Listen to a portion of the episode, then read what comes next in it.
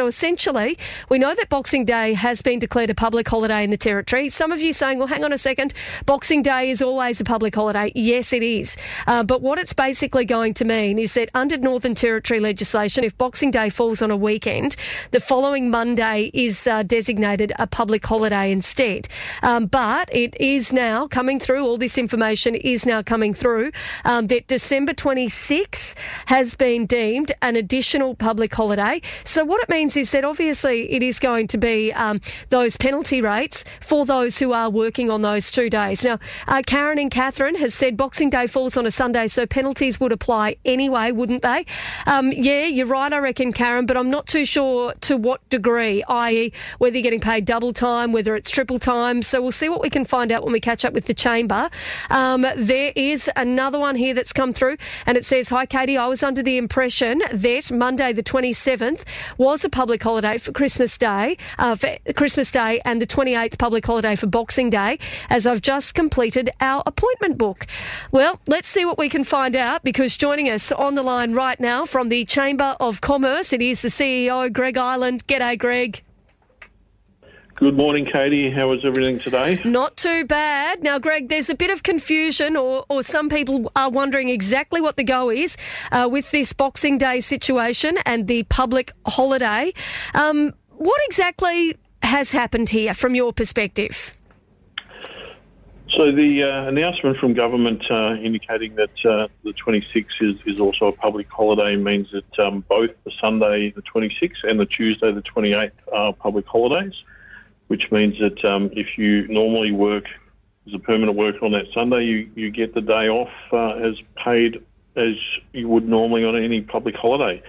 So I guess from, from a business perspective, the, the challenge with that is that you're getting your Christmas cake and eating it too, and, and effectively double dipping on um, on those penalties.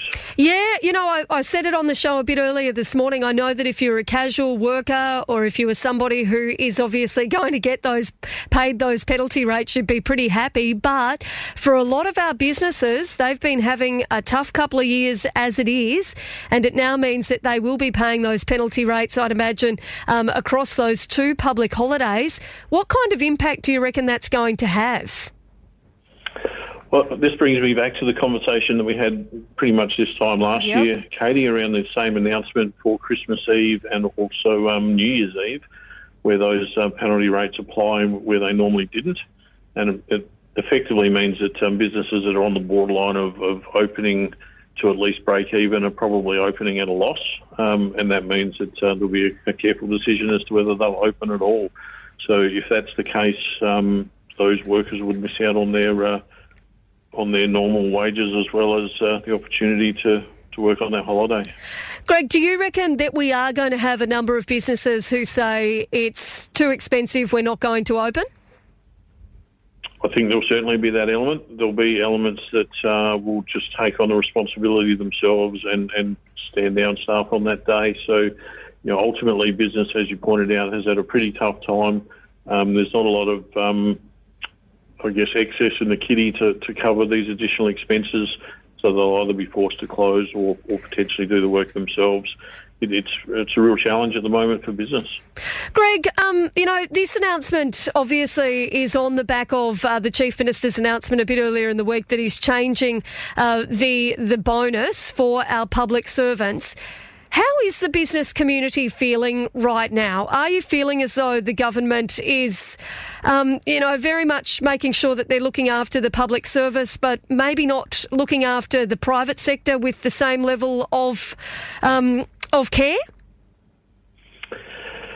Yeah, there is an element of mixed messages in some of these announcements, and um, I, I, guess at the end of the day, if those 400 uh, public servants that have made the decision not to um, to take the vaccination are not going to be replaced, and, and that is going to be spent on uh, the existing staff. You know, what does that indicate? Does it mean that there was some uh, excess capacity in the public service? Uh, uh, it would seem that that is potentially the case, but um, the private sector is, is very much, um, I guess, getting the rough end of the pineapple in some cases, particularly the hospitality and, and tourism sectors on these public holiday events when uh, they need them to support the most.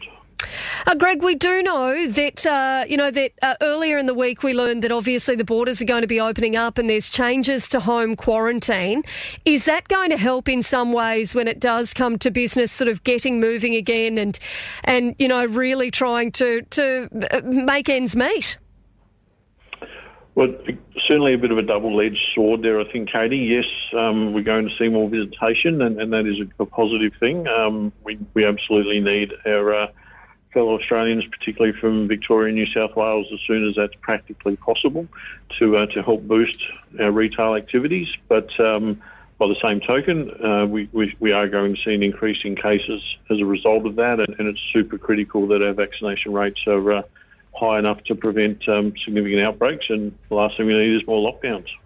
Look, I'm getting lots of messages this morning on the text line about uh, this public holiday situation. There's one here that says, Hi, Katie, as an owner of a Mitchell Street bar and cafe uh, on the public holiday over Christmas, 30% surcharge will be passed on to the consumer if we open at all, as will be down to interstate uh, and uh, and local patrons.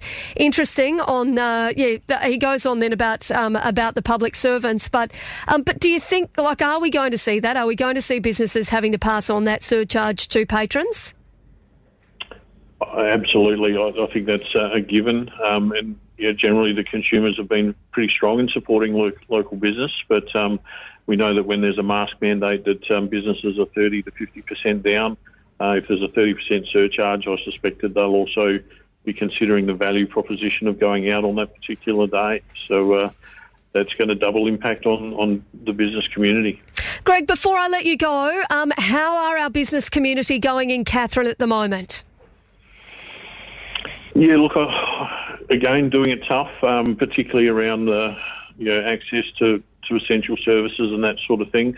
Um, people understand down there that uh, this is an enforced lockdown for a very good reason. Um, they've been accepting of that, but it, it's starting to, to drag a little bit from a a personal perspective, and uh, and people are keen to get back into work. So let's hope that there's uh, some more good news today, and that that uh, opens up pretty soon. Well, we'll make sure that we keep everybody up to date as that information comes to hand. Greg Ireland, the CEO of the Chamber of Commerce, thanks so much for your time today. You're welcome, Katie. Thank you.